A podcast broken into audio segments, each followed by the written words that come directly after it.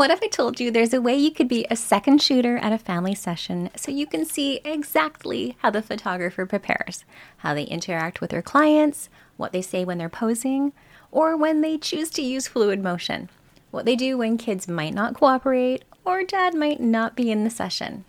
What if I told you there's a way you can see what the gear is that they're using, where they're positioning themselves when they're shooting, what factors they're taking into consideration when they're shooting? What if I told you there was a way you could see what their straight out of camera images look like?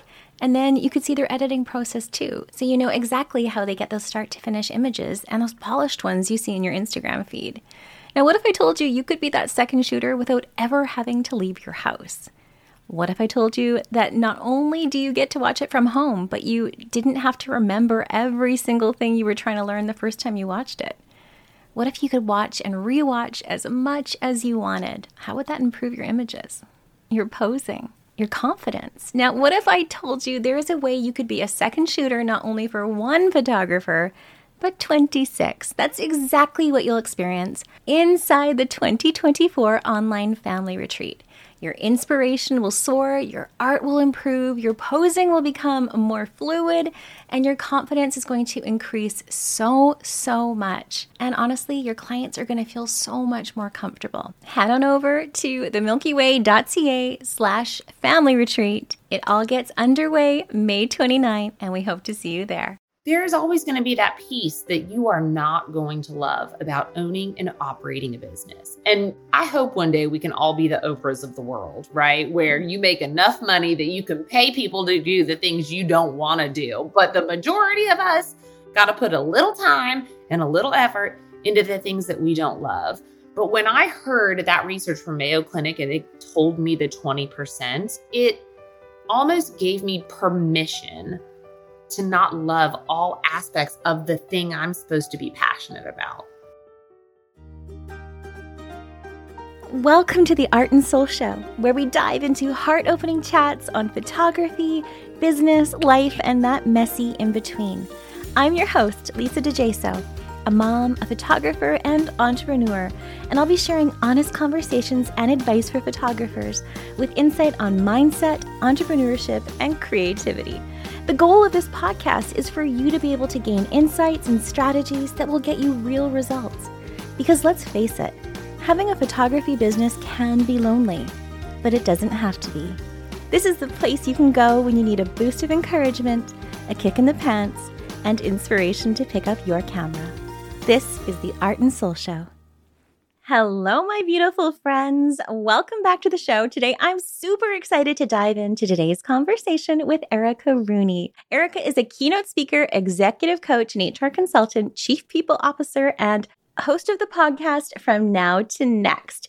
She's on a mission to help women get seen, get heard, and get promoted by breaking out of their sticky floors and busting through the glass ceiling to live a life filled with passion and purpose. As a top culture expert, Erica invigorates and educates organizations through change, driving a positive experience for employees and guiding executives through the process of change to lead to massive success.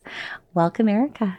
Oh, thank you so much. It's such it's so great to connect. It has been a long time in the running, but I'm so glad to be here. I love it. So, beyond your bio, can you tell us a little bit about who you are and what you are passionate about? Oh, absolutely. I love to lead with the fact that I am a mom and I am a wife, and that is where I am first. And for those of you that see this background, you know, Lisa, you see it, it's a playroom, it's an all purpose room, it's a catch all room but I love to lead with that because I am also an HR and executive, and those two are radically different. And we talk a lot about belonging and being our true, authentic selves. And for me, that is being a mom first, but making it work with my work. So those are some of the biggest parts of who I am, but I'm super passionate about all things growth, about female empowerment, and also about health and wellness. I'm a huge fitness buff. I love that. I love that. And I, what I love is like it's multifaceted. You're not like I've I've got my my flag in the sand and I only do this one thing. And I'm like, no, you're like I'm going to do all the things. I'm going to tell you all about all the things and cool. That is a phrase I use all the time because even when you're reading my bio, I'm like, oh my god, here we go down like the the bullet checklist of all the things that encompasses Erica Rooney. yeah, and it's like I'm just all the things. That's easier. I love that. It's so funny because I, I honestly, I'm such a curious cat. Like before our interview, I was like, you know what I think I might want to be? I think I might want to take a course and get my certification as a meditation teacher. That would be amazing. Just because. Why should you put yourself in a box? Why not? Right? Like, and I might take an aromatherapy course while I'm at it. Like, I don't know. I would love that. And maybe some NLP. I don't know. Exactly. Right? Don't put yourself in a box. I went down a rabbit hole. Exactly. we're we're all the things, you know. It's a, and you can be any other thing that you want to be too. I love that. So, uh, you talked a little bit about sticky floors. So, can you share with our listeners what sticky floors are and what steps they can take to identify their own? Oh, yes. So, sticky floors are the limiting beliefs that hold us back from truly reaching our full potential. So, they could show up like imposter syndrome I'm not good enough, I'm not thin enough, I'm not pretty enough, creative enough, to perfectionism I'm not going to turn in this project. I'm not going to apply for this job. I'm not going to do this thing because it's not exactly picture perfect, which newsflash, nothing is perfect. But they also show up in forms of toxic behaviors and toxic relationships. So I talk a lot uh, with my clients about addictive behaviors like social media and wine Wednesdays or staying up too late and not getting enough sleep or being around people that don't support your best self. So those are all the sticky floors. And the second part of your question is like, how do we even identify those things? It's interesting because a lot of them live in our unconscious mind. So we don't even notice that it's happening.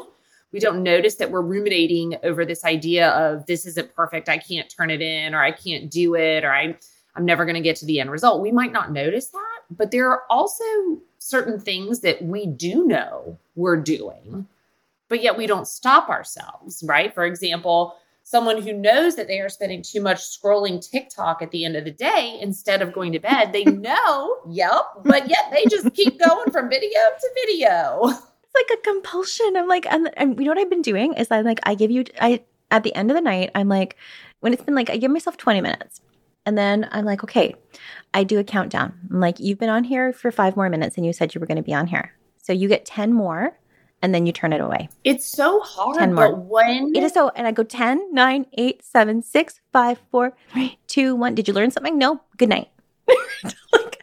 What's so interesting though about things like TikTok is it there's a science. It is a dopamine hit, right? And we just it's like gambling. We keep thinking that that next swipe is going to give us that video that's going to just change our lives and make us laugh and I don't know, complete us. But I mean, again, scroll, scroll, scroll. And so it's dopamine hit after dopamine hit. Now, I love that you mentioned like alcohol because that's something that I want to actually touch a little bit more on because I think as like what you said, Wine Wednesday or like TGIF, like it is such in our culture that you celebrate with wine, you medicate with wine, you do all these things with wine, but is it actually adding to your life? And this is coming from someone I actually stopped drinking about three months ago. And I was never really like a huge drinker up until that point, but I started some medication where it was like, you can't drink, other you're going to get real sick.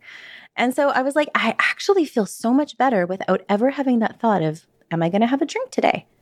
And you don't realize how insidious it is until you realize it's no longer there. Kind of like sugar, like, right? Yeah. No, I love talking about alcohol and wine because I have not had a drink in over a year at this point. It's been a long time. Yeah. Um, but wine became a very sticky floor for me for the exact reasons that you said. There was never a reason not to drink, right? Good day, have a glass of wine. Bad day, definitely have a glass of wine. Baby shower, birthday, holiday, I mean, you name it, why not have wine? And with COVID and having an executive level job and the stressors of all of those things, it just got to a point for me where it was not doing me any good. It was not giving me any, you know, air quote reward. And it wasn't helping me reach any of my goals. And so I did this 30 day experiment. I did a 30 day experiment knowing that I needed to do more than that and that I needed to likely make a lifestyle change. But I'm that person that I don't like to say I can't have soda because I can have soda. I just choose not to, right? Like I don't say like I can't smoke. I don't smoke, right? So I don't have soda. I don't drink. I don't smoke. And it's just a part of who I am now. But once I got over like that 30 day hump, I was sleeping better. I was feeling better. My skin was looking hella better. There were just all of these amazing benefits that were coming to it. And my my business took off, my podcast took off. The hours in the day expanded, possibility expanded, and it was just amazing the amount of benefits. And if you're that person and you weren't in a place like me where I was having wine for you know, because it was a Tuesday or a Wednesday, any day. And you're just like, well, I only have I only have one glass a month. You do you, that's fine. But for me, that was a big sticky floor that I had to overcome and get out of. And when I really broke down, like, and questioned why am I doing that, I couldn't come up with any good answer. Right. And what is fascinating is like when you do the research about what what happens to your brain with alcohol and even like prolonged use, but even like when it comes to alcohol's effect with sleep, it's fascinating because your brain actually acts as a dishwasher or a cleaner while you sleep. And when you have alcohol and you don't get into that REM cycle, you actually can't drain the fluid from your brain and it doesn't clean itself. So you're walking around life with a dirty brain and it's not getting clean. So when I started reading a little bit more about what alcohol really does to your physiology and, and your health, I was like, oh, these are like probably some good indicators that I probably don't want to have this. And like a really good book, you, you've probably heard of it and probably read it, it was This Naked Mind by Annie Grace. Like, great one. Absolutely. And that's the 30 day experiment that I did. Right? Yes. And like, and that really changed everything because it was such an education on you can choose to have this, but just be educated on what this is actually doing to you. And it's your choice if you want to.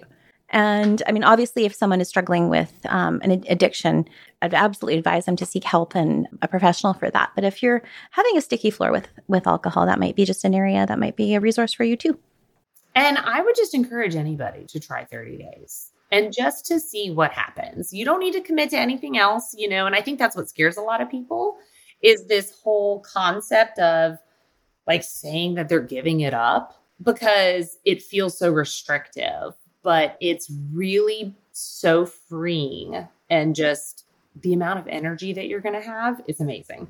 So I'm going to roll into my next question, and it's about overthinking and overwhelm, and maybe just a little perfectionism and imp- imposter syndrome all rolled into one. So, so many photographers, it stops them from creating the business that they want or that they're capable of, or even charging and being profitable. Can you maybe share how you coach your clients to get out of their own way and really start taking action? Oh, yes. And this is such a good one because so many people struggle with this non start thing. And there's a million reasons why you you don't start a thing, whatever that is, your business, your fitness routine, anything. And so I work with my clients specifically when they are non starting on something and we go through what I call the name it, question it, shift it method. And the first one is naming it, right? Because what is it that's holding you back?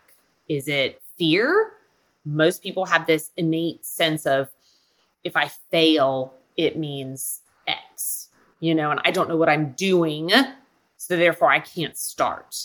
Okay, guess what? None of us know what we're doing. Number one. A lot of people, also myself included, I really struggled with the fear of judgment. I worried what other people would think of me, which just sounds hysterical when you say it out loud, but it is a non starter for so many people. For my podcast, I didn't do anything with it for six months because I was like, well, who's going to listen to me?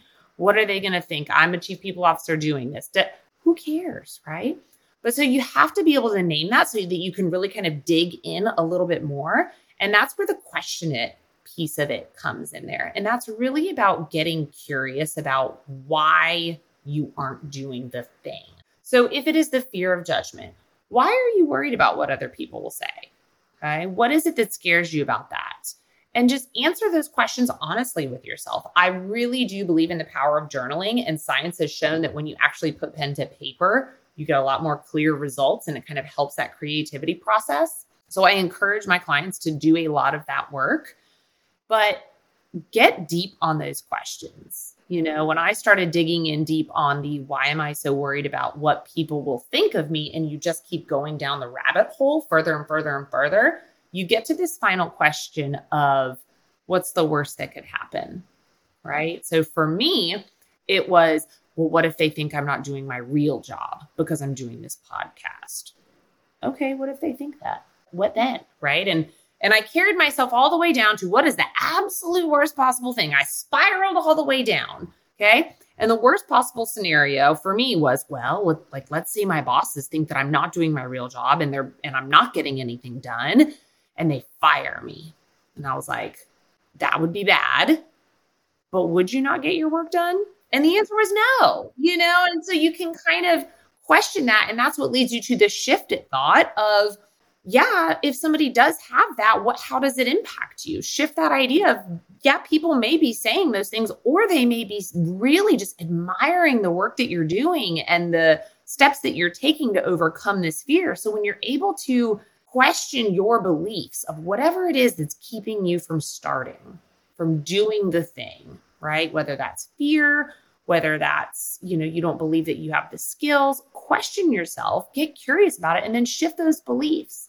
Because at the end of the day, the worst case scenario may happen. It's possible. But what if it doesn't? Right. And do you really want to give that up? Totally. Have you read the book at all? Uh, I think it's The Untethered Soul by no. Okay i think it's michael singer.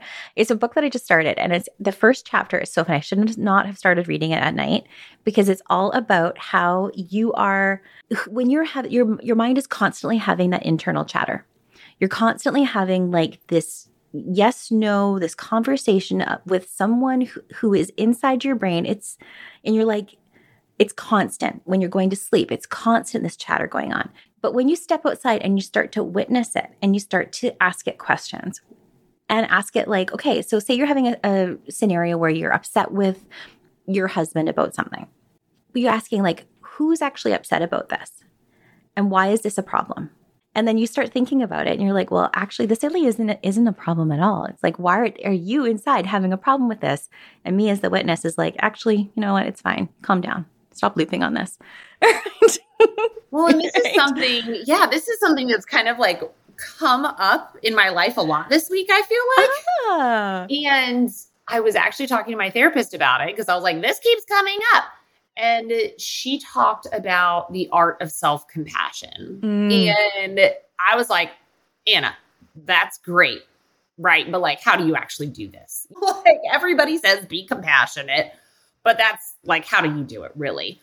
And she said, I want you to really stand outside of it and act like you are talking to your best friend, right? Mm-hmm. Take that very specific scenario, whether you're arguing with your husband, pretend like you are reliving that to your best friend and give your best friend advice. Would you tell your best friend, you were stupid, you shouldn't have said that, you should mm-hmm. lose weight, you should do that? No, you wouldn't say any of that. You would hype your best friend up. You would tell her how amazing she is, how lucky he is to have you.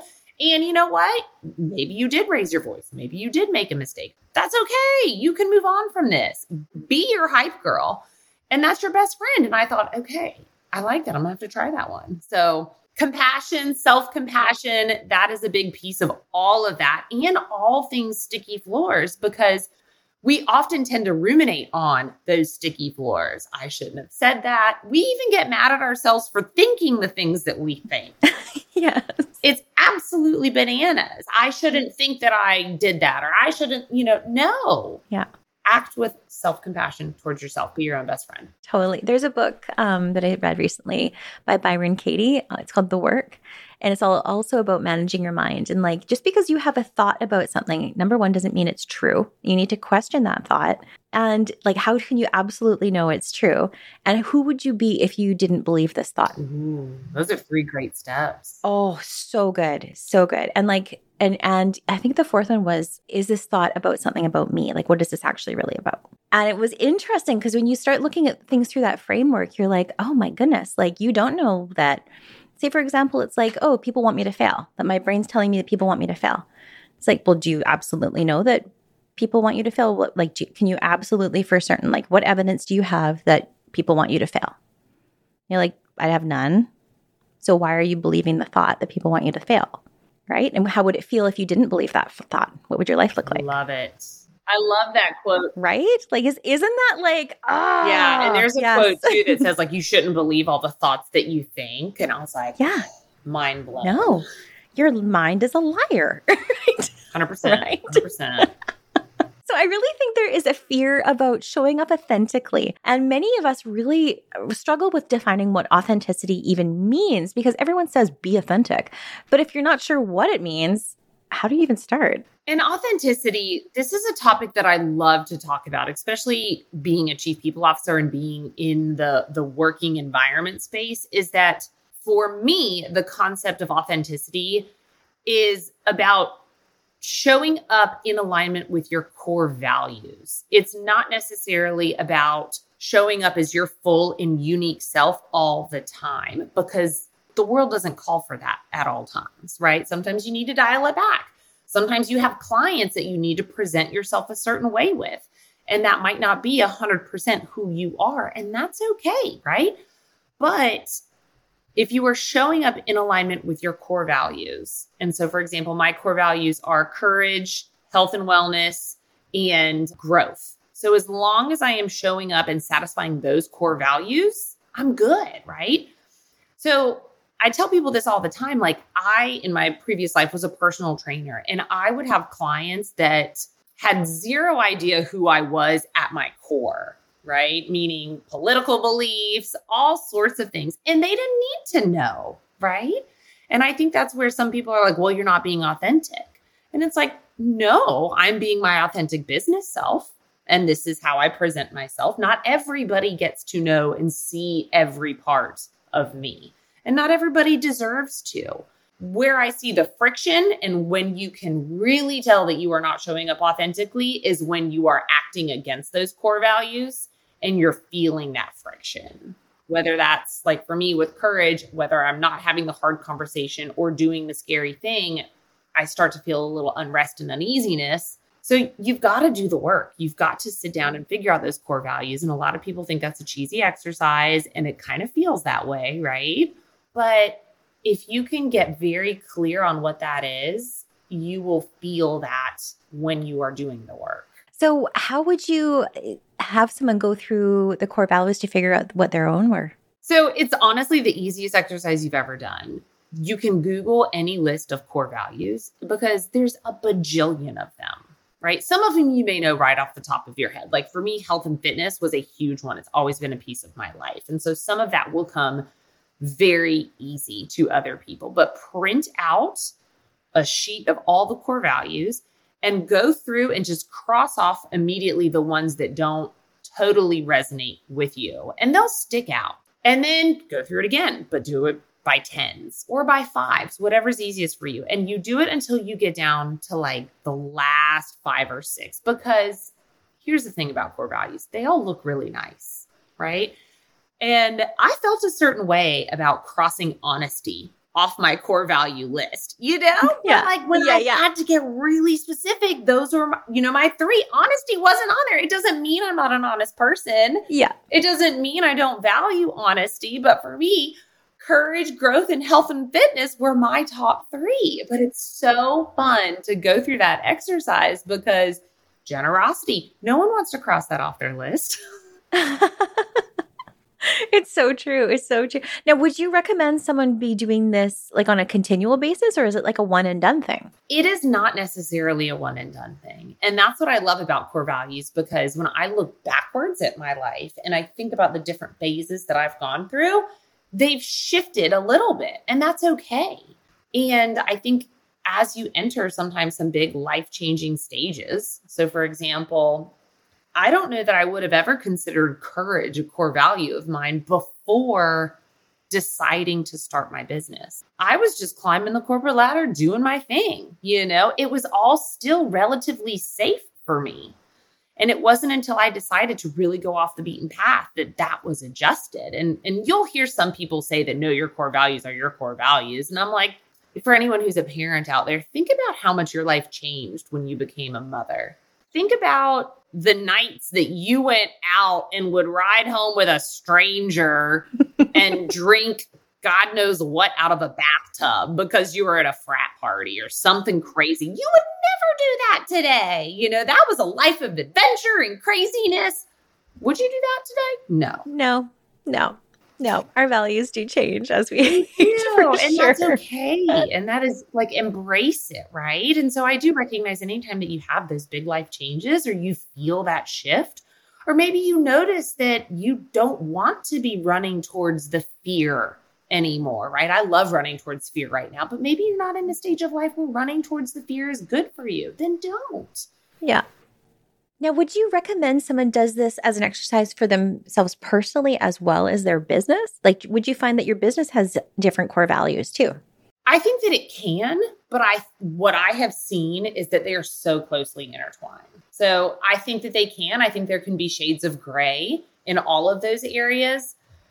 For example, you might not be a risky person when it comes to your business, but maybe you love to take risk in your personal life or vice versa. And that might be the case, you know. So I do recommend that people do it looking through multiple lenses. And if you see overlap, like growth or courage, then you know those are really ingrained in you. So, let's talk a little bit about people pleasing tendencies. So, what advice do you have for those that might be struggling with saying yes when they want to say no? Maybe it's to session types they don't want, or maybe clients they no longer want to serve. People pleasing. I saw this question and I almost had like this internal cringe moment because I am a people pleaser. I love to make everyone happy. And I was Me like, too. oh God, this question, it is the stickiest of floors. Yeah. and as a I don't even know if I want to call myself recovering because I'm always working on this one. Yeah. I have to constantly ask myself, what am I worried about? Because I'm often like inflating that worry in my mind, kind of going back to what we were talking about of those thoughts that we think are not always necessarily true. And so when I thought about it kind of through the lens of owning your own business and photography and clients, I really kind of thought about my lens as a personal trainer and as an executive coach. Like I would show up with women that I would absolutely be lit up about. I was so excited to work with them, right? Same in photography. You can have clients that you just can't wait to get with. And then you have those that you're like, oh God, they're on my calendar this week. Like, and you spend the week dreading it. And in reality, you should probably cut them out to make space for more people that you feel lit up about. So the first question kind of is naming it. So, okay, I'm people pleasing. I'm trying, I can't say no, right? And questioning it. Why am I feeling this need? Why am I scared to tell them? What is the worst thing that could happen if I do talk about it? But my biggest thing is saying what you mean, just don't say it mean because it is it is kind to be truthful, right? And people want that truthfulness and they want to know that like okay, cuz they might be feeling the same thing too sometimes. You never know. But one of the things that I've always said, especially back in my personal training days, was if I felt like I had a client that it just it wasn't the client for me, I would talk to them and I wouldn't lie. I wouldn't say, "Oh, my schedule's so busy" or "I have no time." I would just say, "You know what? I think that there's someone out there that would be such a better fit for you. It's been a great experience. I'm so glad that we met, but I think that there's somebody out there that's a better fit for you. And if you know somebody, give them those recommendations, right? You don't have to leave them high and dry and say, You are the worst, most high maintenance client I've ever seen, and I can't stand working with you. You don't need to go there. We can just say what we mean, but not say it mean. And send them on their merry way because guess what? They will find somebody that loves that kind of high maintenance critiqueness, whatever it is that just meshes with them perfectly. So get curious about why you're feeling it and map out your rejection, map out that no, that boundary, because you also have the time to map that out, right? Like you usually have the time to plan it out. and if you are paralyzed, by the fear of telling somebody no, practice in the mirror. Yeah. It's okay to break up with clients. It's it's Okay. hard. It's okay. I mean, you put that question, and I felt it in my core because I do not like to do that, and it is hard. No, it's awful. It's hard and it's awful. And I've, you know, I've only had to do it a few times, but the relief that you feel when you have been true to yourself and you've released them with love in a kind and caring way is so freeing. Like it's worth it. It's worth it. and you know what? You are not a buffet. You are not here to serve everybody. Nope. Nope. that's okay. Not pizza. yeah. So that is a hard one for me. And I love to talk about it because a lot of people don't love to talk about the breakup, right? And and the releasing. But I love how you frame it, release it with love. Right? Like just it's okay. It's okay. They're not your person. And keep it short. you don't have to give them a whole long explanation. That's another thing. Like a lot of times when we're really stuck in that like breakup mode, we just start like word vomiting all these excuses and reasons. No, no, no, no. Just yep. It's okay.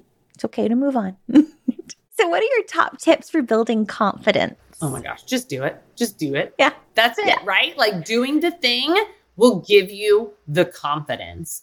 And I talk a lot about health and wellness because it's a core value, but also health and wellness and like doing workouts and getting up and going for the walk when you don't want to. All of that builds mental toughness and it builds this belief that you can do hard things and you can do those unpleasant things. So when you just do it, when you just do it, you build the confidence. And if you can run towards the fear, it gets smaller as you get closer.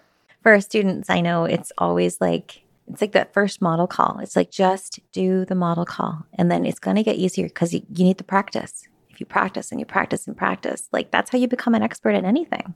Like you got to keep showing up. And again, ask yourself what's the worst that could happen? Yeah. And what happens if I don't do the thing? Right? If you don't show up for that model call, what happens? You don't get any experience and you stay stuck. So it's so important to just take that small step and do that small thing. When I started my podcast and I was absolutely terrified to do that, one of the steps that I took that kind of pushed me in there was I sent an email to 10 of my closest female friends and I was like, this is what I'm going to do. I'm going to start this podcast. I need your support. And once I did that, I was like, well, there's no turning back now, right? So just sign up for it. Email a friend and tell them, hold me accountable to it, right? But you've got to do the work. Yep. And it gets easier as you do it. It really does. It always does. I mean, think about, and again, hindsight's a gift. One day you will have hindsight and you will look back and you will be like, remember that time I was so scared to do X? Yeah. So funny. It's so funny. so I think we've talked a lot about mind management, but I think managing your own mind and getting out of your own way really is one of the biggest obstacles that photographers and entrepreneurs really face when it comes to running their businesses. So, what advice do you have to manage your mind to get out of your own way, especially when you start to self sabotage?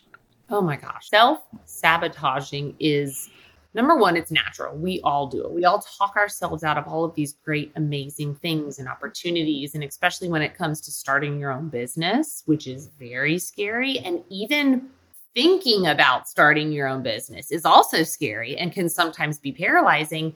It ties a little into what we were just talking about of doing the thing. Take small steps. You don't have to launch a business and be making, you know, six figures in six months and one of my biggest pieces of advice when I work with women and I coach them is to have goals, but have them be flexible goals. So, for example, if your goal is to leave corporate and start a photography business because that's your passion and you're going to do it by June, and June comes around, you don't feel like you have enough savings, you are just not confident in it yet, you don't have any clients in the pipeline it's okay to punt that goal a little bit longer.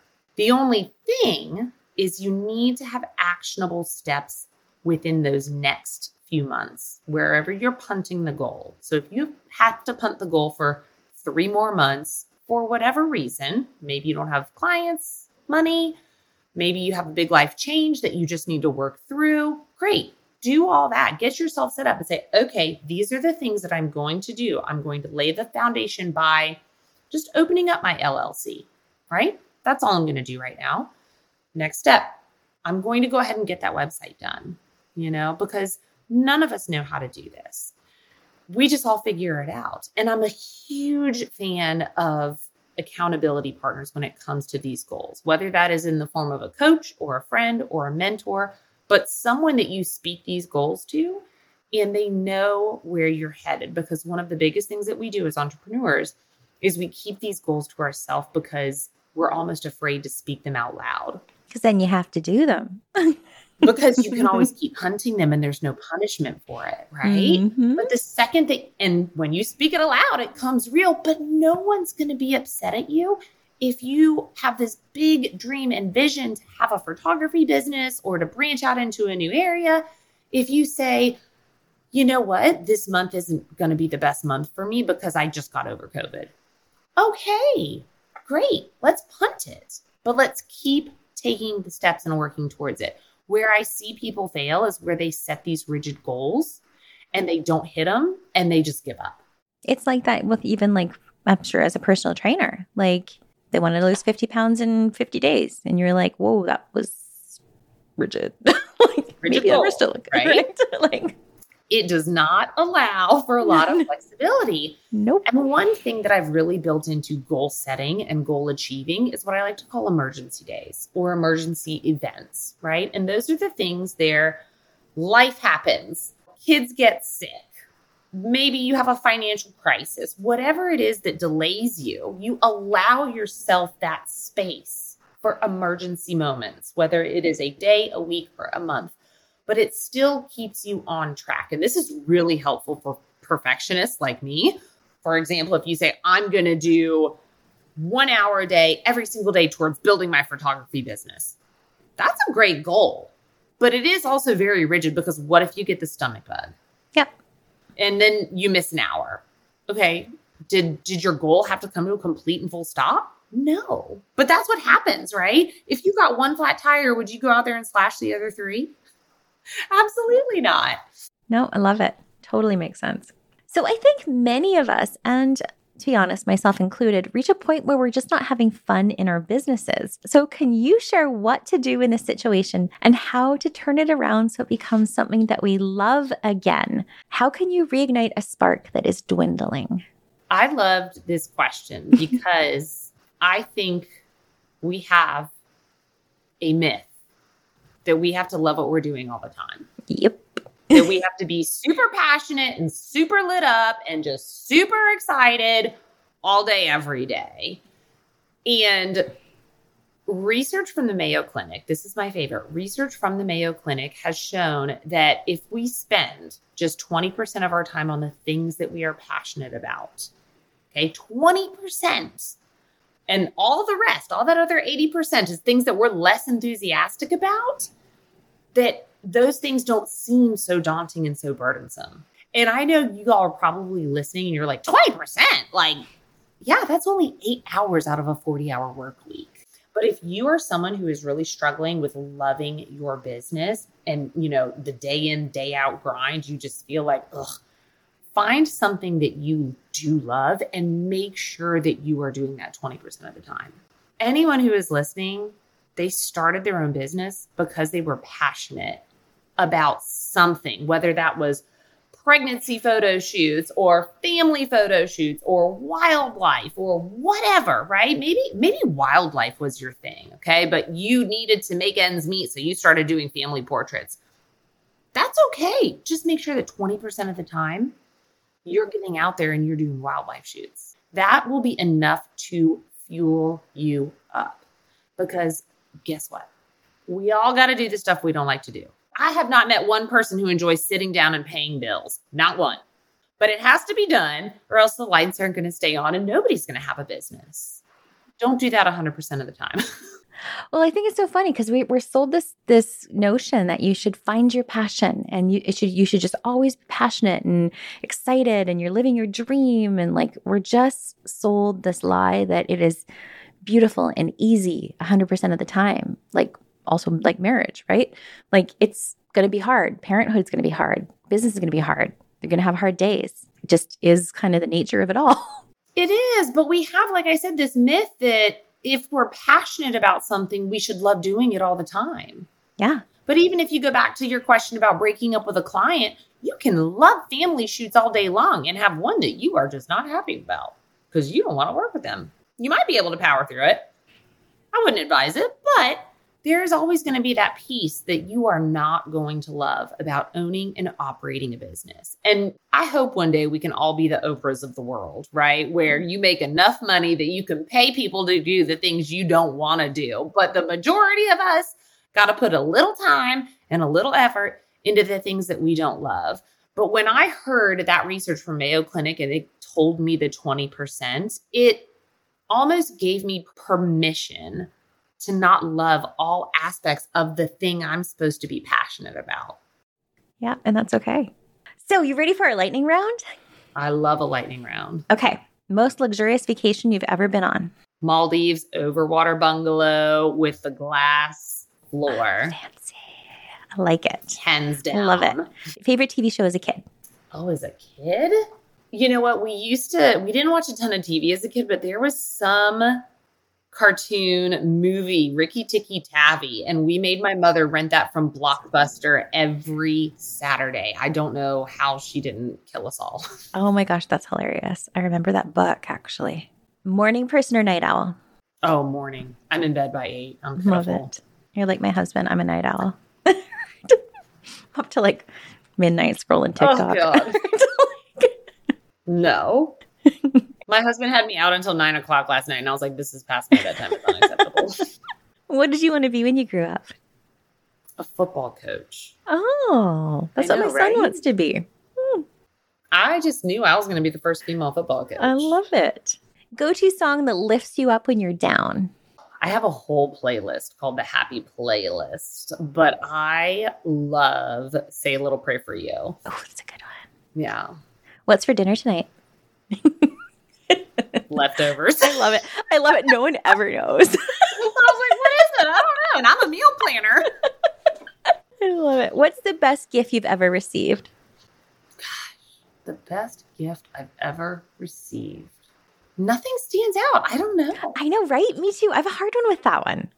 I don't know. We're not big gift givers. We're big experience givers. So, I mean, I guess an experience. Yeah. You know, like one of the like the Maldives trip was an amazing one. It was a, a wonderful trip with my husband, but yeah, I don't know. Totally. My business partner surprised me with a trip um, when we went to New, New York. She took me to Wicked as a surprise. And it was just like, it was so fun. That's chef's kiss. Yeah. I love it. So good. Um, oceans or mountains and why? Listen. that is a debate in this house because I live in the Raleigh, North Carolina area, y'all. So we are two hours from the mountains and two hours from the beach. And it is a struggle. We talk all the time about if we were going to buy a house, where would it be? Would it be in the mountains? Mm. Would it be at the beach? And I'm a Florida girl. So I love me some ocean. Yeah. So I don't know. I don't know. I love this it. Is, this is the long-standing debate, and we play this game with my kids called "Would You Rather," and that is a question that comes up every time, and I'm never happy with it. My answer ever: I love that. What's your favorite comfort food? Mexican tacos, chips and salsa queso. Yeah. Mm. What is something you've accomplished as an adult your younger self would be proud of? Everything? Are you Yeah. kidding me? Oh my Right. gosh. I was thinking about my younger self today and I was like, you're the high school Erica would never have believed that she would have bought her own home by herself before, right? The high school Erica would never think that she lives in the house that she lives in now. The high school Erica would never think that she made it to the C suite, let alone open her own business. So everything. I love that. What advice do you have for someone just starting out as an entrepreneur and are just really scared? that we're all scared. Yeah. we really are all scared and i've said it in this in this podcast do the thing that's scary but a tangible thing that you could actually get out there and do is reach out to someone who has done it Mm. and just pick their brain ask them questions when i went to start my podcast i didn't know how to do it i called someone who i was on their podcast and i was like hey how did you start your podcast tell me all the things what equipment do i need how do i host it how do i edit it what are your tips and tricks? And he spent 45 minutes with me and graciously told me, and that was enough. So find someone who's done it and pick their brain. I love it. Where can our listeners learn more from you? They can listen to my podcast wherever they listen to this podcast, right? It's called From Now to Next. Uh, they can find me at my website, which is fromnowtonext.org. I am on Facebook. I am on LinkedIn. If you tell me that you've heard me on the Art and Soul Show, I will gladly chat with you if you want to pick my brain some more. Um, and I do embarrass myself on TikTok from time to time. I love it. It's so fun. now, I know you also have a quiz quiz to help people identify their own sticky floors. So, can you share where will they find it? Yes, you can find that on my website, www.fromnowtonext.org. It will help you identify if you struggle with perfectionism, imposter syndrome, whatever it is. It is not prescriptive in nature, but I love it because it kind of tells you what you already know deep in your mind, but maybe just don't want to admit out loud. I love it. So I love to end my interviews just with this last question. And it is what are you currently curious about or artistically curious curious about? Oh, what am I currently curious about? Uh, what's going to happen in the future? when is it going to happen? that would be my my main curious. Artistically curious is I and I'm actually meeting with two publishers tomorrow. I have a book, my first manuscript, it draft is finished so that entire process, right? Designing the cover, what is that like? How does the editing process look? You know, and it's something I've never done before, so I don't know what I'm doing, but that is what I'm artistically curious about right now. It's exciting news. Congratulations. Thank you. That's great. Well, Erica, thank you so much for joining me today. Oh, Lisa, it was such a pleasure. Oh, my beautiful friends, I hope you loved this conversation just as much as I did. I am sending you so much of my light and my love today and every single day. We will see you next time. I wanted to take a moment to ask you a little favor. I so appreciate you spending your time with me and tuning in and listening to the show. I would be so incredibly grateful if you could take a quick moment to leave a review on Apple Podcasts. Your review helps other photographers discover the podcast and learn how to grow their own photography businesses and gain confidence to go after their dreams. It also means the world to me personally and helps me know what content you find most helpful. Thank you so much for your support and for being part of our amazing community.